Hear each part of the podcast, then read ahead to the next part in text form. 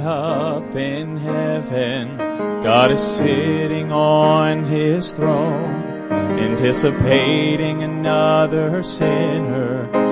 Will soon become his own. Years of wasted living and years of toil and strife are just about to be over as he receives the gift of life. Go sound the horn, strike up the choir. A sinner is saved, saved from the fire. No more in darkness, he received my son. All heaven rejoices. That's the value of one.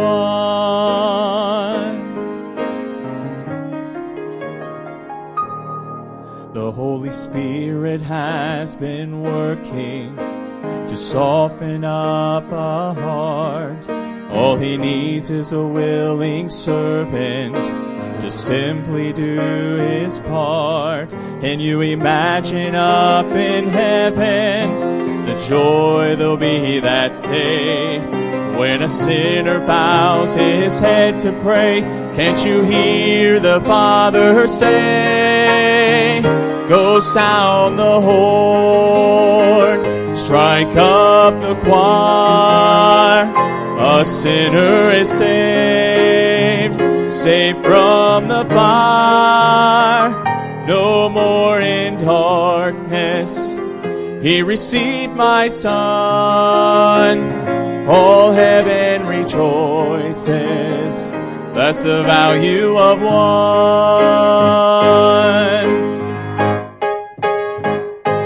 Start construction on his mansion there on Hallelujah Street. He doesn't know yet what is waiting when the Savior he will meet. He'll meet. Go sound the horn. Strike up the choir. A sinner is saved. Saved from the fire. No more in darkness he received my son. All heaven rejoices. That's the value of one. All heaven rejoices.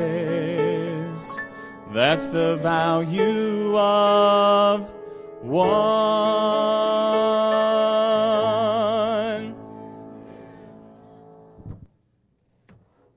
Man, appreciate that, Brother Josh.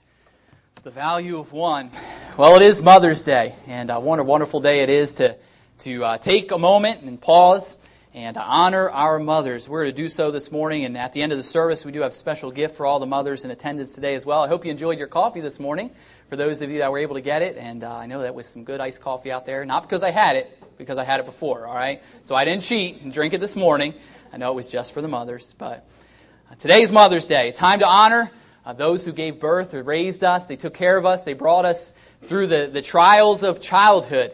And uh, it's important to honor mothers. I'm a firm believer in that. I think all of us uh, in the room this morning would agree with that. Mothers fill many roles in our lives.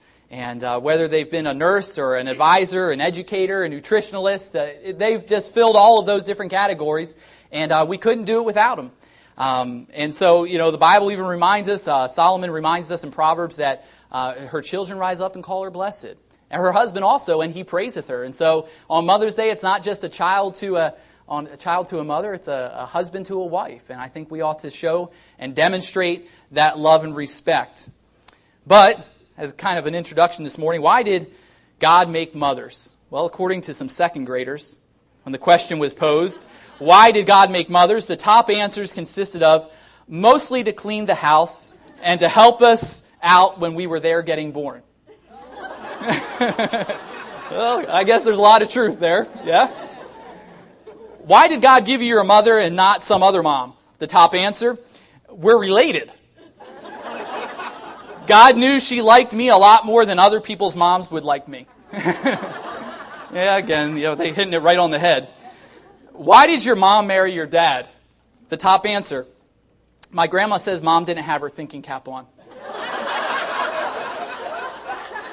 Uh oh. What would it take to make your mom perfect? Top answer. On the inside, she's already perfect. Outside, I think some kind of plastic surgery. Ooh. Right out of the mouths of some brilliant second graders.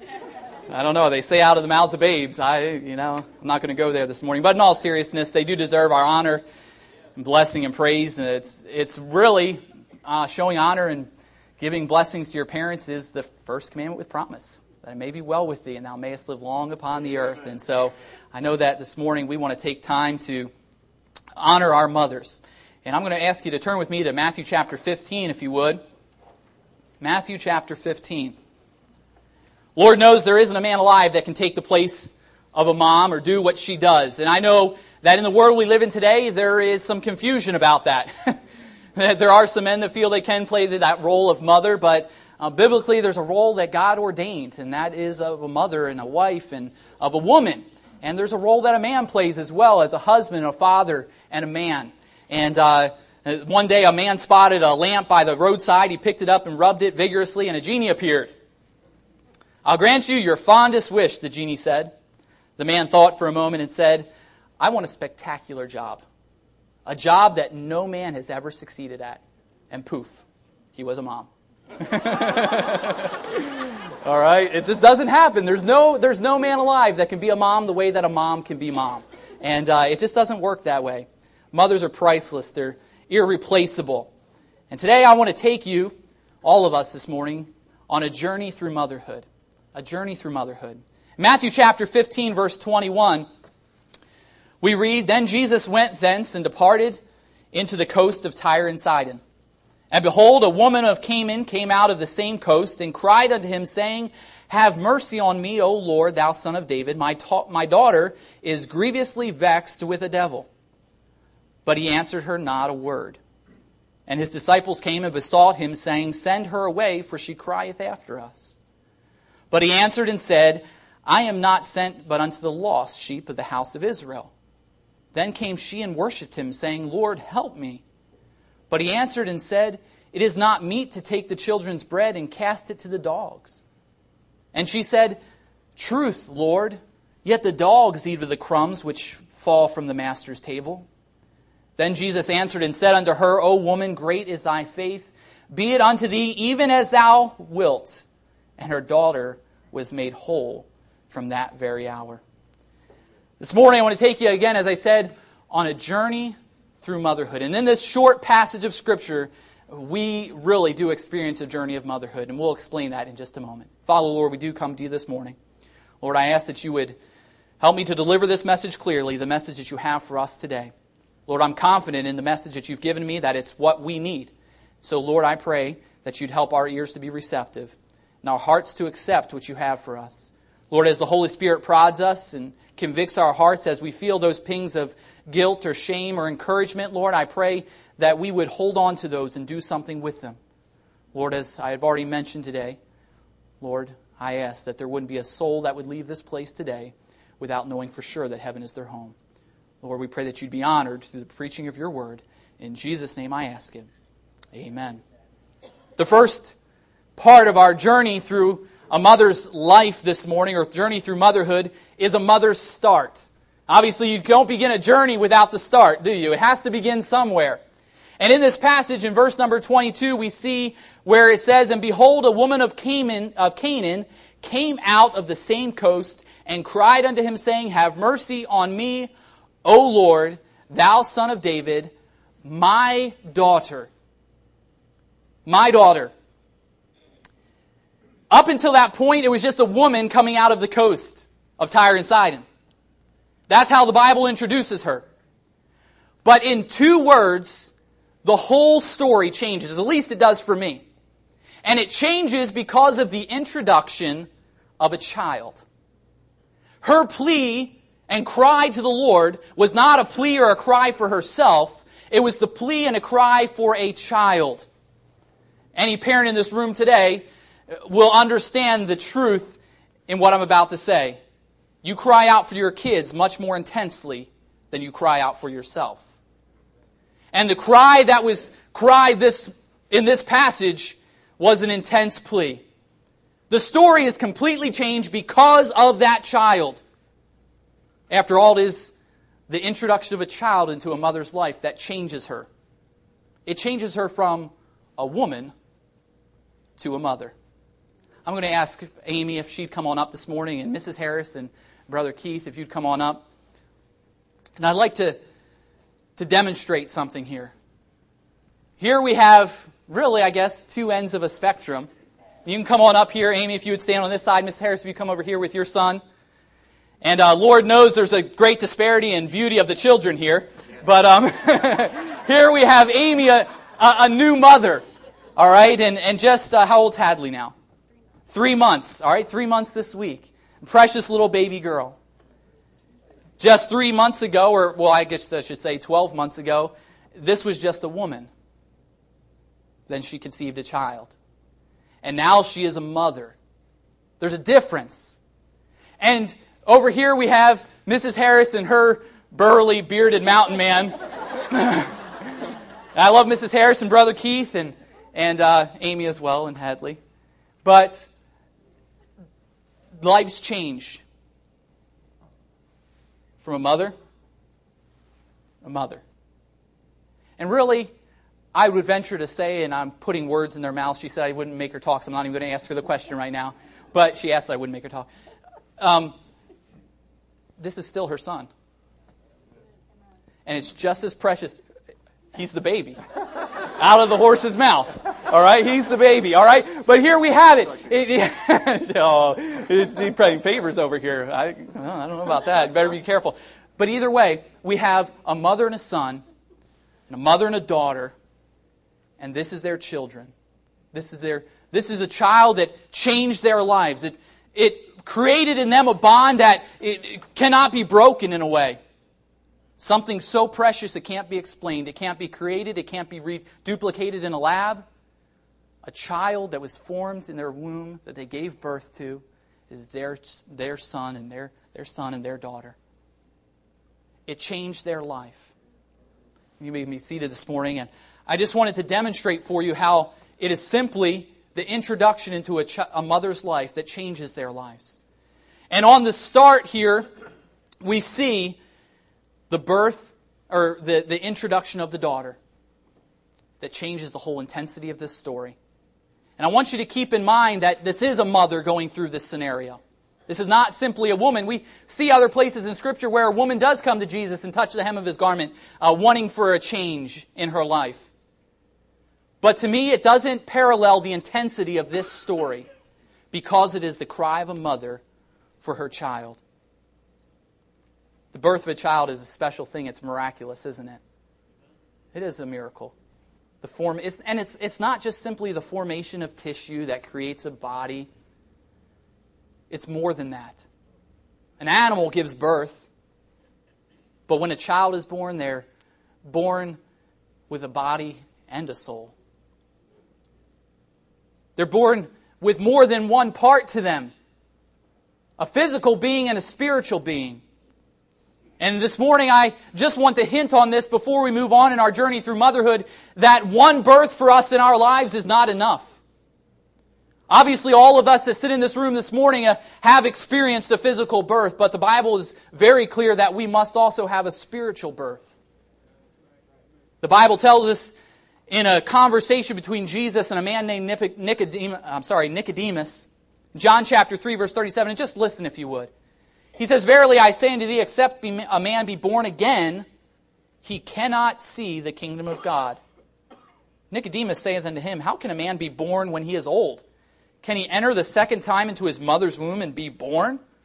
Jesus answered, Verily I say unto thee, except a man be born of water and of the Spirit, he cannot enter into the kingdom of God. Now, just to clarify, that's not talking of water and the Spirit. It's not talking about baptism. It's talking about the physical birth as the water breaks and the child is born, being born of water and the Spirit. That there are two births that must take place in a person's life. In 1 Peter chapter 1 verse 23, the Bible tells us being born again not of corruptible seed, the physical being that eventually dies or uh, you know fades away. It says being born not again of corruptible seed, but of incorruptible by the word of God which liveth and abideth forever. When you're born, obviously the DNA of your parents is passed down on you, and unfortunately for all of us, we can trace our DNA all the way back to Adam and Eve in the garden. And because we trace our DNA, our genes, all the way back to Adam and Eve in the garden, not only do we have physical bodies that we identify with, but we also have something a part of us that was there from the, begin- the first sin of mankind, and that is a sin nature. The Bible tells us, wherefore, is by one man sin entered into the world, referencing Adam, and death by sin, so that death passed upon all men, for that all have sinned. The reason we are in need of a second birth, not just a physical birth, the reason we're in need of a spiritual birth this morning is because of that sin nature. It's in that sin nature that we receive the condemnation of hell. It's what we deserve because of who we are. As precious as three month little Hadley is right there, innocent as could be, she has the DNA of Adam and Eve. She has a sin nature inside of her. She will never have to be taught how to lie. She will never be, have to be taught how to cheat. She will never have to be taught how to steal. All of you who've ever seen a child know that it comes to them naturally. And it's because of that sin nature that is built into every single one of us we need a second birth. This morning, I've referenced a couple times already through prayer that I would ask that not a soul would leave here this morning without knowing for sure that heaven is their home. And what I'm referencing when I say that is that you have a second birth a point in time in your life where you've accepted Jesus Christ as your Savior, where you know for sure, without a shadow of a doubt, that heaven is your home. You must be born again. Has there been a time in your life where you can point back to that second birth? I look back to June 5th, 1985. That was the year I was born. That was the day that I was born. It is a point in time in my life. It happened once and changed me forever. And a spiritual birth is just like that. It happened once will happen once or should happen once in all of our lives and it'll change you forever. It's not a prayer that needs to be prayed every day. It's not, it's not a rosary. If you could get to heaven on your, on your own, God would never have had to send his son to die for you on the cross. If your good works would get you there, if your being moral would get you there, if not doing wrong would get you there, if believing in yourself could get you there, Jesus would have never had to die on that cross but he did. He had to die. And when he died, the Bible says that he became the propitiation for our sins, but not for ours only, but also for the sins of the whole world. We can have forgiveness of that sin nature. We can be forgiven of our sin and, and, and find a way of escape from that condemnation to hell by accepting Jesus Christ as our Savior, by being born again. Have you been born again this morning? It's the beginning on the journey of motherhood. And there's a part of motherhood that all of us need to experience in a way, and that is that new birth. That new birth in our lives. This morning, on our journey through motherhood, we see the start. The start of motherhood. But also, in verse number 22, the second half. I stopped right there this morning where it says in her daughter, but now I want to finish that verse. It says, My daughter is grievously vexed with the devil. My daughter is grievously vexed with the devil. First, we see a mother's start, and next, we see a mother's problem. A mother's problem. Here, Jesus is trying, and let me give you a little backstory. In this passage, Jesus is trying to get away from the crowds. And if you would read, he'd been surrounded by people, people wanting to see all the miracles that he had been performing, people wanting to get close to Jesus. And, and the Bible says, uh, if you were to go over to in Mark, and we'll look at it in just a moment, the uh, parallel, the parallel passage here where Mark describes the same story, he gives the detail that Jesus wanted to get alone. But here a woman shows up. And while Jesus is trying to take a break, if you will, out in the coast of Tyre and Sidon, a woman shows up at his door. And while Jesus is trying to get alone, he finds a woman here with problems. Now, I know every mother in here has perfect little angels and they'll never do any wrong, right? But let's face some truth. In the real world, if you have a child, you have problems. You have problems. And I'm not saying that your child is a hellion, although they may be, all right? But uh, whatever it is, you're going to have problems to some extent. Varying levels of degree. Uh, with children comes problems. This woman came to Jesus because she was concerned about her daughter. For some mothers in this room this morning, you can relate very, very closely to this mother. You know exactly what kind of agony this mother was going through. This mother felt as though she was at her wits' end. She didn't know what to do. My daughter is vexed with the devil. And here she comes crying out to God, What? What can I do? What can you do? You've got to help me. We don't know why this girl was vexed with the devil. And I just want to make that clear. We don't know if she was vexed with the devil because of something her parents were into. I mean, how did she get possessed in the first place? We don't know if it was because of something that she got into. The truth of the matter is, it doesn't matter um, really to this mother why her child has a problem. And any mother or parent in this room this morning can identify uh, when the kid's got a problem. It really doesn't matter why the problem is there. We just want to help. Doesn't matter how they got into the problem. We we want to help them. And that's where this mother is. And she comes to Jesus Christ and says that she cried unto him, saying, Have mercy on me, O Lord, thou son of David. She doesn't come demanding, she comes pleading. This is the attitude that we ought to come to Christ with. Oftentimes we go to God with a demanding spirit. Lord, fix me. Fix this situation. Fix what's going on here. Change this, change that. And we come demanding of God that He fix things the way that we see them, but uh, the way that we want them to be. You follow me this morning? We, we have a perspective in how we want things to be done. And sometimes we go to God saying, Lord, fix the situation. I've got a problem. Do it this way. But that's not how this woman comes. She comes pleading, Lord, just help. However you see fit, just help. This is the attitude we ought to come to God with daily, not just in situations of agony, not just in situations of distress. We ought to be crying out to the Lord daily for His help. Amen. To a certain degree, I can relate to this mother and the fact that she came to Jesus knowing what the problem was but couldn't do anything about it. Isn't that frustrating? On this journey through motherhood, she could point right at it, her problem. The child is vexed with the devil. And I'm sure that mother had gone to all means to try to fix that situation. But she couldn't. Here she is at her wits' end, not knowing what to do, falling back on God. And it's unfortunate that we as a human race far too often wait till we're at the end of our wits before we go to Him. Instead of just going to Him right at the beginning. Taking our burdens to Him this woman recognizes what her child is, or what her child's problem is, and the child's problem is that it is vexed with the devil. Uh, this mother's a smart mother, and the smartest mothers in the world today recognize that there is a devil who is seeking to destroy their children. A devil that is trying to, to, to, uh, to, to destroy the life that you've brought into this world. And he's going to do everything he can to get a hold of them in any way possible.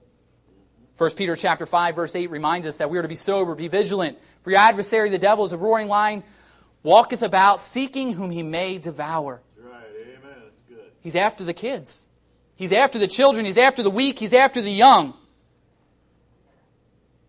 Many mothers can relate to this anxious mother. Many Christians can relate to this anxious mother and having to go to God with problems.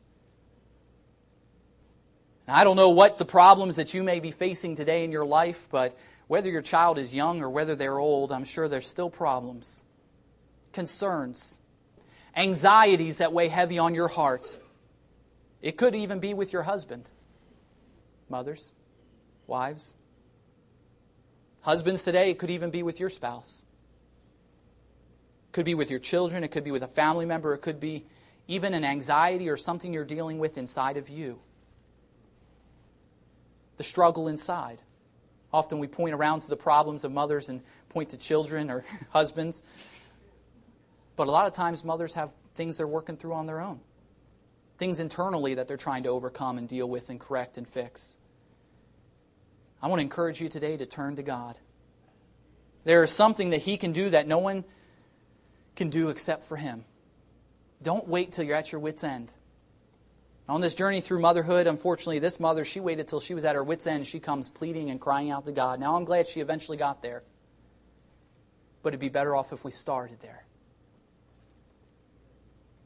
There's a song that was written, an old hymn. It says, Is there a heart or bound by sorrow? Is there a life weighed down by care? Come to the cross, each burden bearing. All your anxiety, leave it there. All your anxiety, all your care Bring to the mercy seat, leave it there. Never a burden he cannot bear, never a friend like Jesus. A wise professor once said, Let us pray. We can do nothing better than pray, and after we pray, we can do everything better. We can do everything better.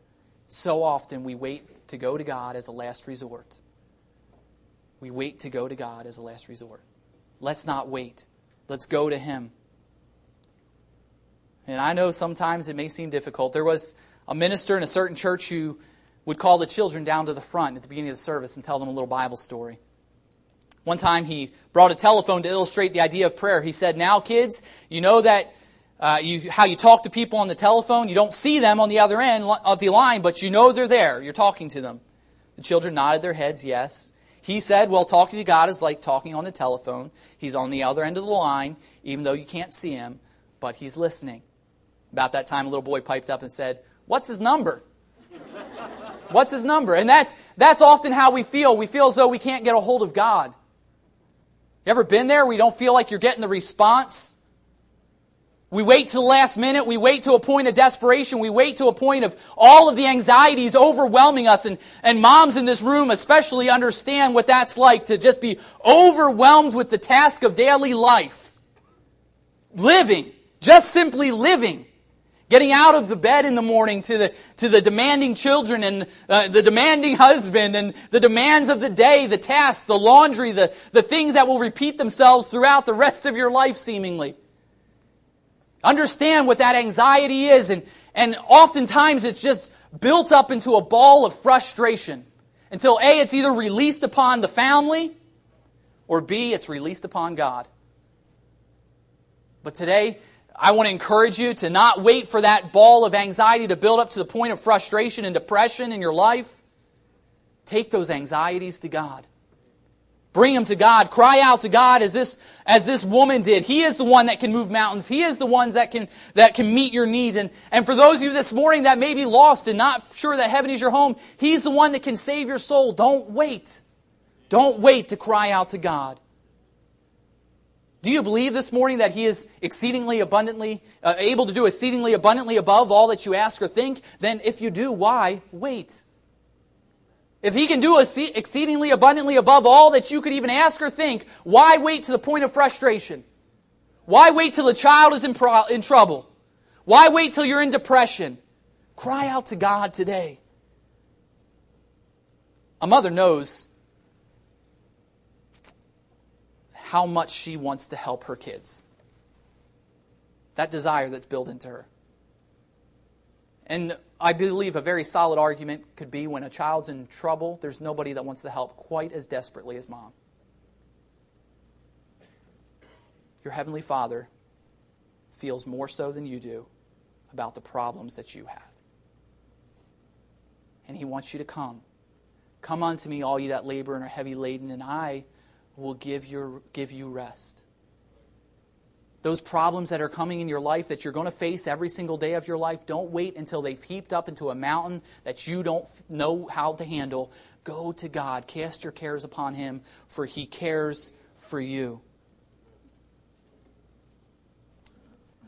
When we as children have problems, we go to our mothers. And often is that squeal of agony that brings a mother running faster than anything else. That cry of pain. All mothers know what it is. I recall several instances where a child, or well, at least a couple, I won't indemnify myself too badly here, several instances where one of our kids would have been sitting on the couch or somehow climbed to the top of the stairs and then took a tumble. And you hear that child wail in pain. And mom comes flying out of the room or the kitchen or wherever she was at. What happened? What happened? Did you see what happened? She's got the baby in her arms and she's panicking worse than the child is. And, and, and, and dad's like, it's okay, it'll be all right. There's no problems here, all right? He just fell down 12 steps. No problem, okay? And, uh, and that, no big deal, all right? And, but either way, that mom, she wants to help. And she'll do, she'll do anything within her powers to make it better. She will, won't she? Whatever it takes to comfort that child, she's willing to do. Take a pause from the day, sit with that child and comfort it. Pat its back, dry its tears. The mother will go to no lengths. The story is told of a World War II Holocaust family. Family named by the Rosenbergs. Solomon Rosenberg and his wife, their two sons, and his parents were arrested and placed in a Nazi concentration camp. It was a labor camp. The rules were simple. As long as you could work, you stayed alive. But the moment you couldn't work any longer, you were exterminated. A horrible, horrendous time in our history. Where over six million Jews were killed, really for no reason. Pure hatred. Eventually, Solomon Rosenberg's parents, who were elderly, were exterminated because of their inability to work. Every evening, Solomon would come back to the barracks after his hours of labor and search for the faces of his family. When he found them, they would huddle together in a corner and thank God for another day that they had to spend with each other, that they made it. But he knew that out of all of his family, his son David would be the next to go. David was weak and always had been. But one day he came back to the barracks and couldn't find any of his family's faces and eventually discovered his son Joshua in a corner, huddled, weeping and praying out. He said, Joshua, tell me it's not true. Joshua turned and said, It's true, Papa. Today David was not strong enough to do his work, so they came for him. But where's your mother? asked Rosenberg. Oh, Papa, he said. When they came for David, he was afraid and cried. Mama said, There's nothing to be afraid of, David. She took his hand and went with him.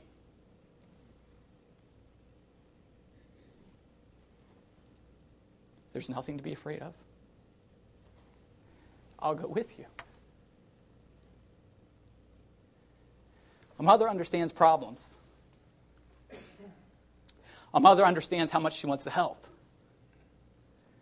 But this morning, I want to encourage you that as emotionally challenging that story is and how well it demonstrates the love of a mother, there is a Heavenly Father who loves to a greater extent than we can even understand. Such great love that he laid down his son so that we could have eternal life. We may have problems. On the journey of motherhood, there's going to be problems. But there is a God who cares and wants to help. And so on our journey this morning, we see a mother's start and we see a mother's problems. But as we continue on this journey, we see a mother's testing. In verse number 23 through 26, if you would read with me this morning, there it says, but he answered her not a word. So here this mother is crying out to Jesus, Lord, uh, son of David, have mercy on me. He says, but he answered her not a word. And his disciples came and besought him, saying, Send her away, for she crieth after us. But he answered and said, I am not sent but unto the lost sheep of the house of Israel. Then came she and worshipped him, saying, Lord, help me. But he answered and said, It is not meet to take the children's bread and to cast it to the dogs. This woman was desperate.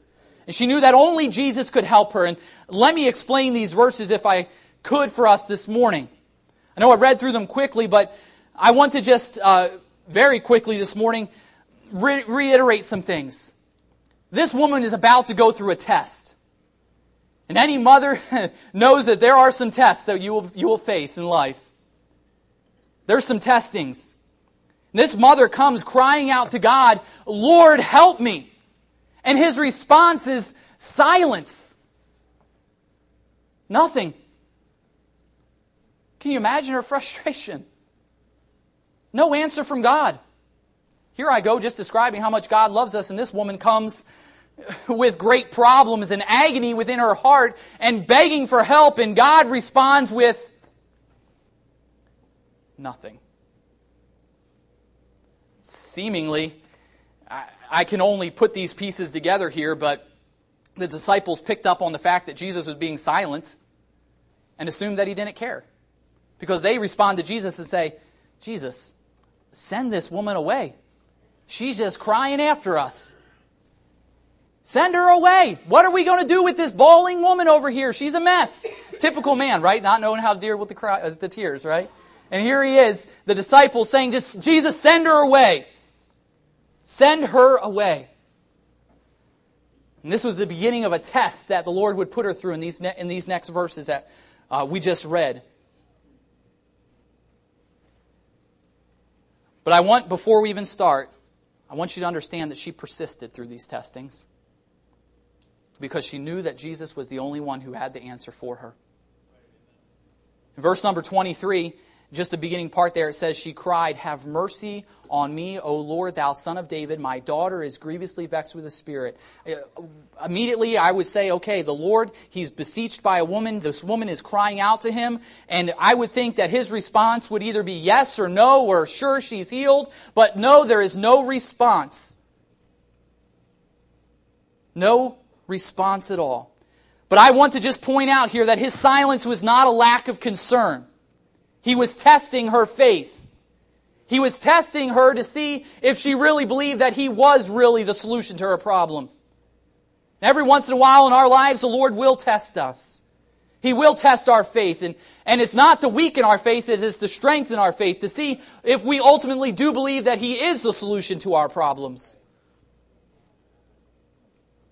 So his response of answering not a word, it was not, it was not disconcern, it was a test. The disciples' discourteousness, their response of saying, send her away, uh, was just really ultimately the bad attitude of the disciples. Let me just touch on something here. A lot of times it is the testimony of God's people that turn other people off to turning to the Savior. Was that too wordy? Do you understand what I'm saying? We get in the way. We have bad attitudes. We complain. We air all of our dirty laundry. We talk about how miserable we are. We, as Christians, talk about all of the misery of our lives, and people look at it and say, What kind of God is that?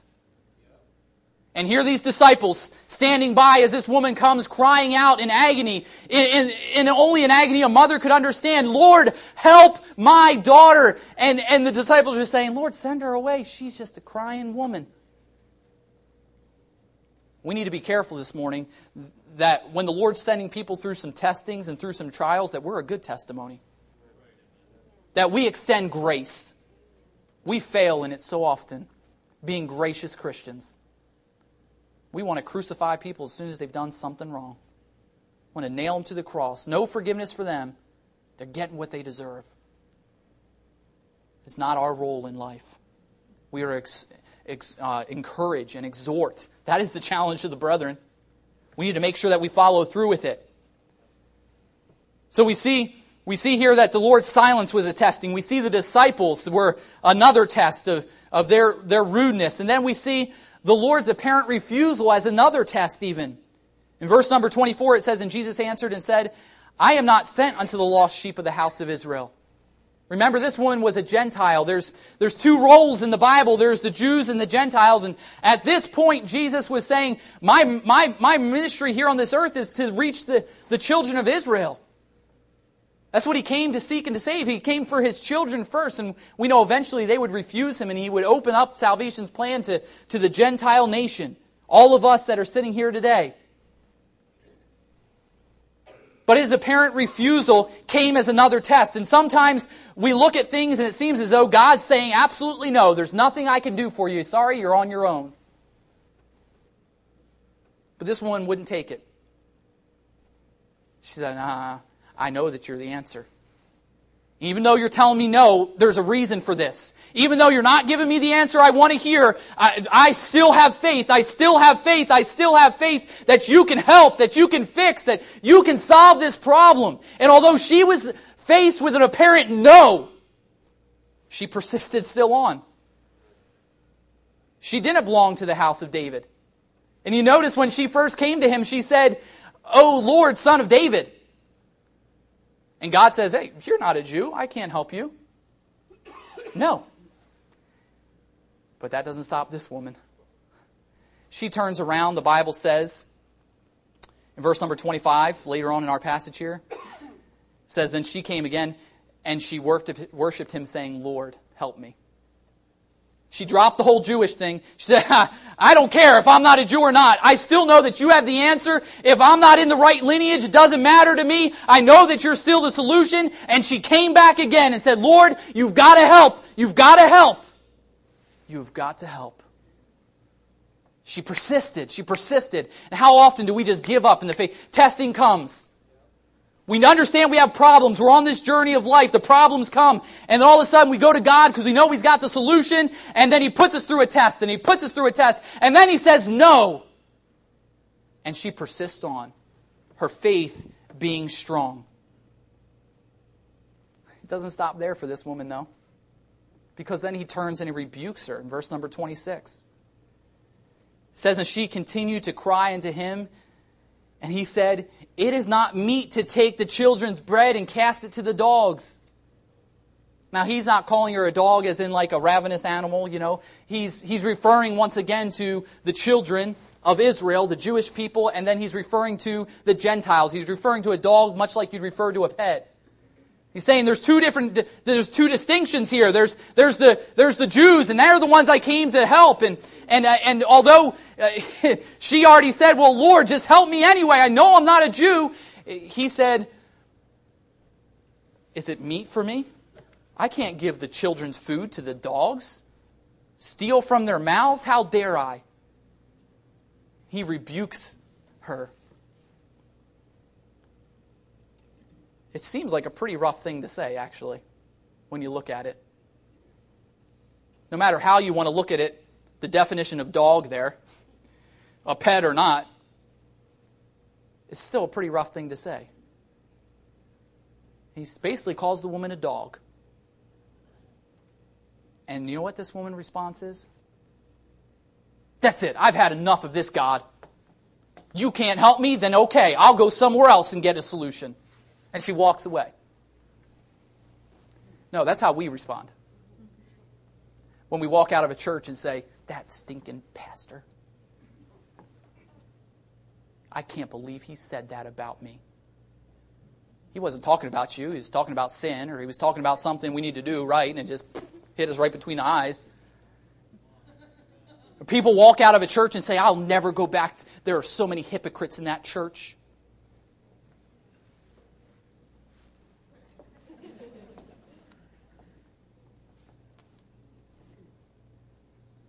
No, that's not her response.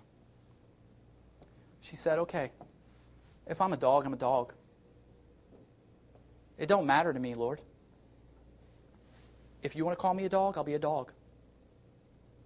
But even the dogs get some of the crumbs that fall off the children's table. Even the dogs get some of the crumbs that fall off the table. This woman was put through some tests.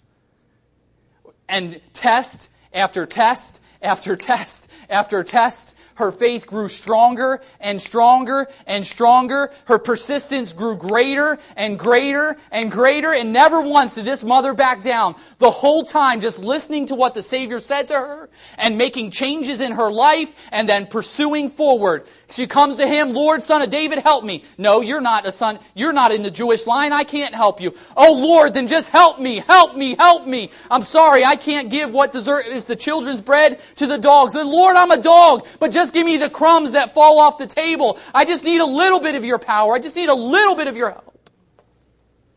She persisted on. So we see a mother's start. We see a, mother, a mother's problems. We see a mother's testing. But notice now a mother's success. A mother's success. And if Stephanie, if you would get ready, and Miss Jen, please. And verse number 27, it says, And she said, Truth, Lord, yet the dogs eat of the crumbs which fall from the master's table. She says it right here, plain as day, what I've already reiterated. I'm willing to get as low as you want me to go. Lord, it doesn't matter what you're going to put me through. It doesn't matter what hardship you're going to send me through. It doesn't matter how low you're going to make me go. I'll get there. If it's what it's going to take for your help. If it's what it's going to take for my daughter to be healed. She said, It doesn't matter. What an attitude. How low are we willing to go? Now, let's first all acknowledge that we've got problems. We do. And a lot of times we know and we understand that He's the answer for help, and a lot of times we even go to Him. And He says, uh, I need you to work on this area first. And I need you to correct this. And I need you to change this and he begins to point and massage. You know, those massages that are painful, that hit those knots, send chills down your spine. The one that's like, oh, it feels good, but this really hurts, and I don't think I want you to keep going. And he begins to try to massage those knots and those kinks out of our Christian lives, talking to us about how we need to be faithful to the house of God, maybe. How we shouldn't just be coming to Sunday morning services and forsaking the house of the Lord every other service during the week. Maybe talking to us about how we need to have a stronger walk with Him, spending more time daily in the Word of God. Maybe talking to us about our faithfulness and our willing to serve and where our attitude really is at. Who we serve in our ministries. Do we serve men or do we serve God? Now, I don't know what area he might be uh, addressing for you, but face it, we all have problems, and every once in a while the Lord points them out to us, and it doesn't feel good. This woman said, Lord, whatever you want to change in me, it doesn't matter. I'm willing to be changed because I want the end result. And I have faith that you're the one who's going to bring it in my life. Too often, we are not willing to give up what it will take to get the answer that we're needing. And this woman was willing to go as low as she needed to go. There's a song that I've asked Stephanie to sing for us this morning. I think it captures beautifully, really, what the heart of this mother is saying. And I'm going to have the guys put the words up on the song on the screen here. And as she's singing, I don't want you really to be looking at her. I want you to read these words along with her. Think about the attitude and the heart of this mother as she was willing to steep as low as it took to get the answer from God.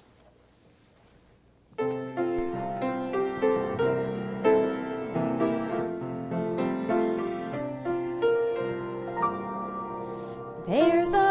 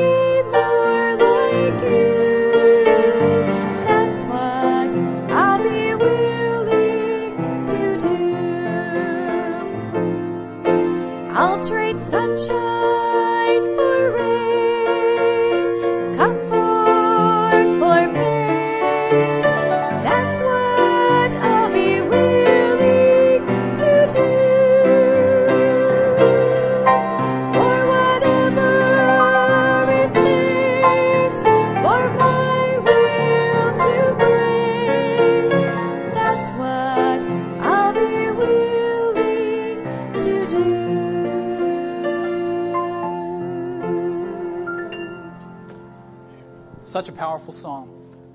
You think about those words there. For whatever it takes to draw closer to you, Lord, that's what I'll be willing to do. Whatever it takes to be more like you, that's what I'll be willing to do. Would you trade sunshine for rain? Would you trade the dearest things in your life? I believe this woman was almost to the point where she said she would say, "Lord, you can take my child, just stop the pain." It's how low she was willing to stoop to have her problem resolved. How low? How low will we go to get to be more like God, to become more like His Son? And too often we say and sing words like this, but when the rubber meets the road, and we're the mother crying out in a heart of agony, it stops at the losing of our convenience. It stops at discomfort. It stops where we receive some pushback. But this woman here puts, I'm going to say it, everyone in this room to shame.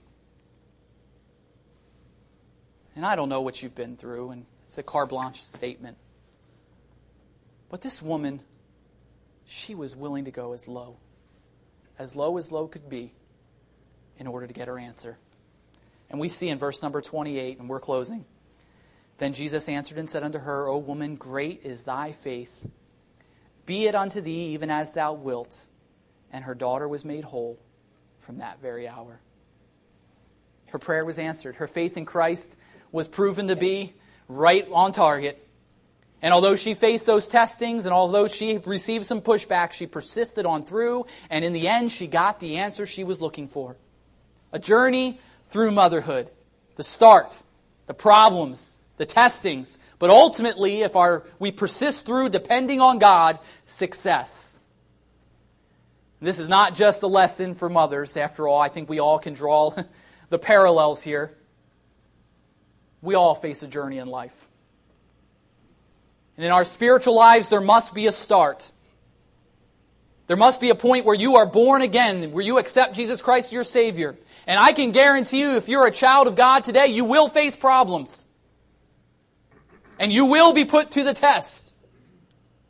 But in the end, if you persist and your faith remains strong, you will hear, Well done, thou good and faithful servant. Enter into my rest. There will be that sweet success. A journey through motherhood, and really ultimately a lesson on a journey through life as a believer. I don't know where you're at in your journey today. Maybe today your journey is, is about to begin. Maybe you've never accepted Jesus Christ as your Savior. Today is the day of salvation. Don't put it off. Don't leave this place without knowing for sure. I don't know if you're in the stage of problems where you don't know what to do. Faced with difficult decisions. I don't know. If you're at the point of testing, you know what the problem is and you've identified it, but you're receiving kickback, you're receiving pushback, you don't know what to do quite yet. I don't know if you're there, or maybe you've just experienced the success and you're at a high point in your Christian life. But wherever you're at, we're all going to face journeys and it's going to repeat itself over and over again. As far as stages two through three problems, testings, and success. Problems, testing, success. But wherever you're at today, I want to encourage you to persist. Persist and totally depend on the Lord. I'm going to ask you to stand with me this morning if you would. And I don't know in which way the Lord spoke to your heart, but I have no doubt that He did. I know I felt the Holy Spirit's presence. There's many people in this room, and without a doubt, I'm sure that there are some in here today who don't know for sure that heaven is your home, and you only know that. I can't tell it, and I can't judge it for you. But if you have not accepted Jesus Christ your Savior in just a moment, I'm going to give you an opportunity to come down to the front. There'll be a gentleman down here. They'll be able to show you from the Word of God. If you're a lady, there'll be a lady down here. Be able to show you from the Word of God exactly what it means to be saved, to know that heaven is your home. Do not put it off. We're not guaranteed this life. We're born into it, but we don't know when it's going to end. The Bible says today is the the day of salvation. Don't put it off. You don't know when the life will end. But other than that, if the Lord is speaking to your heart about how important it is for you to persist or be faithful, however He spoke to you today, I want to encourage you to come and let the Lord work in your life this morning. And if you want to cry out down at this altar, you're more than welcome to do so. But let the Lord have control in your life today. Do not walk out with a hardened heart towards His Word. Let's bow in prayer. Father, Lord,